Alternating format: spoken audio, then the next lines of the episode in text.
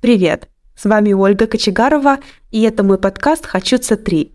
Подкаст для преподавателей, которые не хотят останавливаться на достигнутом и хотят быть быстрее, выше, сильнее и при этом не поехать кукухой. А сейчас будет джингл.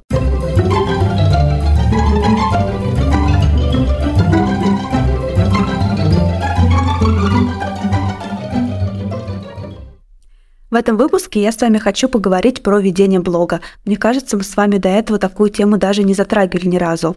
А зря, потому что когда специалист ведет блог, то, конечно же, он очень влияет на его самоощущение, на самооценку как специалиста. И раз уж у нас подкаст про кукушечку, да, про какое-то ментальное здоровье, то мне кажется, об этом стоит говорить, потому что наши взаимоотношения с нашими подписчиками, да, или наши успехи в блоге, а сейчас многие специалисты ведут блог, они очень-очень влияют на наше эмоциональное состояние. Вопрос звучит так. Как не потерять веру в себя, когда аудитория молчит, не участвует в голосованиях, не отвечает на вопросы и даже не присылает реакции?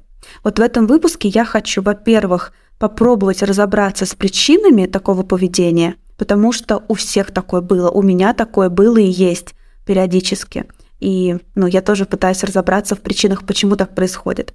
И далее я хочу дать совет или такую практику, набор действий, которые мне помогли в свое время немножко по-другому относиться вот к такой ситуации. Ну что, поехали. Давайте с вами разбираться, почему же такое может происходить.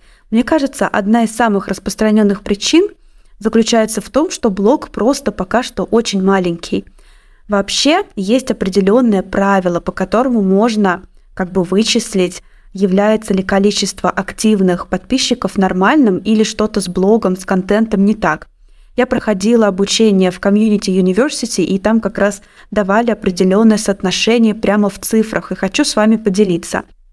Если взять все количество участников в вашем блоге за 100%, то 1% ваших участников будет лидерами, то есть они будут прям активно писать, поддерживать любые ваши начинания, такие прям лидеры-лидеры – 9% будет просто активистов, то есть это люди, которые ставят лайки, люди, которые иногда, если тема их цепляет, будут писать комментарии. И 90%, 90% людей в вашем блоге будут простыми наблюдателями. И это совершенно нормально. Поэтому, если вы переживаете о том, достаточно ли активны ваши подписчики в блоге, просто последите за ними, посмотрите, приблизительно какое количество людей пишет вам комментарии, сколько людей лайкают ваши посты, сколько приблизительно у вас реакций, и попробуйте вычислить это в процентном соотношении.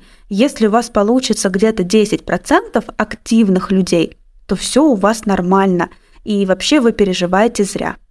Вот так вот. Дальше давайте перейдем с вами ко второй причине. Вторая причина, на мой взгляд, может заключаться в том, что вы в своем блоге не показываете, что реакции вам важны и что действительно вы на них обращаете внимание. На самом деле я по себе замечала, что когда я листаю ленту или смотрю сторис и вижу, что там, коллега очень радуется реакциям, она пишет, что это для нее важно, она как-то на них реагирует, то тогда хочется ставить эти реакции. Проследите за вашими сторис или за вашими постами.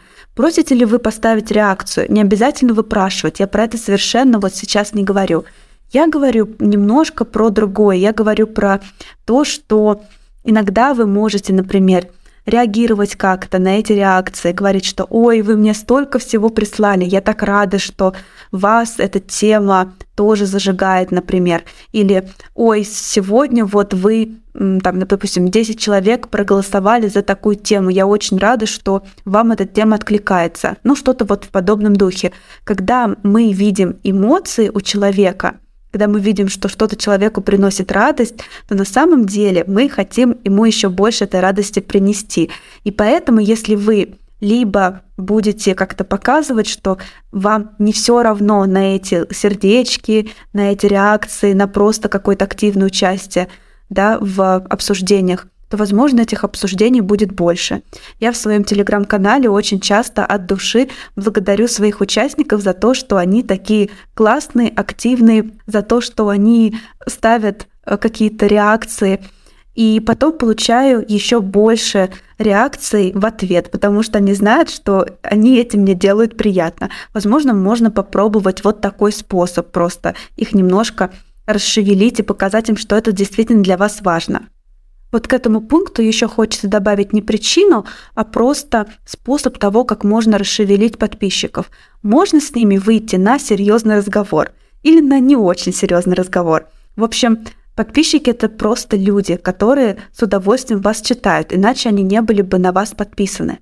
И поэтому можно с ними просто поговорить. Можно выйти в сторис или написать пост, неважно, какую вы соцсеть ведете, и сказать, что, ребят, что-то вот я последнее время не вижу никаких реакций от вас, не вижу никаких вопросов, вы не участвуете в обсуждениях, и меня это очень расстраивает.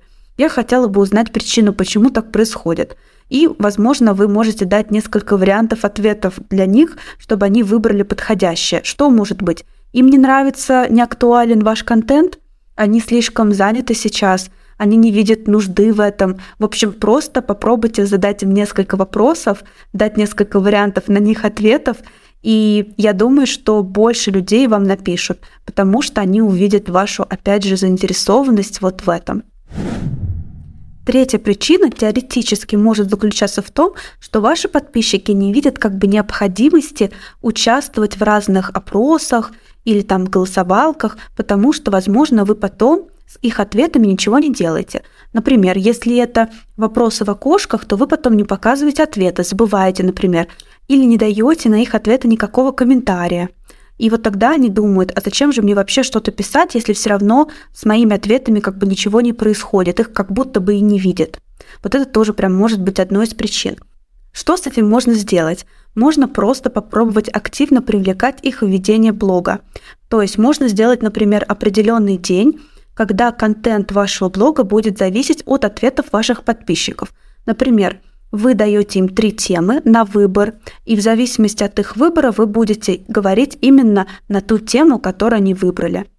Я думаю, что это тоже немножко их может расшевелить и поможет вам почувствовать себя нужным, важным и понять, что ваш блог действительно ценен для них. Я уверена, что это на самом деле именно так и есть. Как бы там ни было, нас, преподаватели, все равно время от времени будет посещать это противное чувство, когда кажется, что все, что ты делаешь в блоге, никак не ценится, никакой нет достойной реакции на это все, и, возможно, людям вообще ничего не нужно. И вот я хочу пару слов сказать о том, что можно с этим сделать. И тут мы вернемся к моей любимой рефлексии. Вот кто бы мог подумать несколько лет назад, что я буду так топить за рефлексию. В общем, смотрите, что я делала. На протяжении нескольких дней, когда я листала ленту, я старалась отследить свои действия, что я делаю, как часто я ставлю реакции? Сама, я, как часто я пишу комментарии, как часто я просто ставлю какой-то лайк. И вообще, всегда ли я ставлю лайк, когда мне отзывается контент – когда мне близка тема, либо я просто молча соглашаюсь и листаю дальше.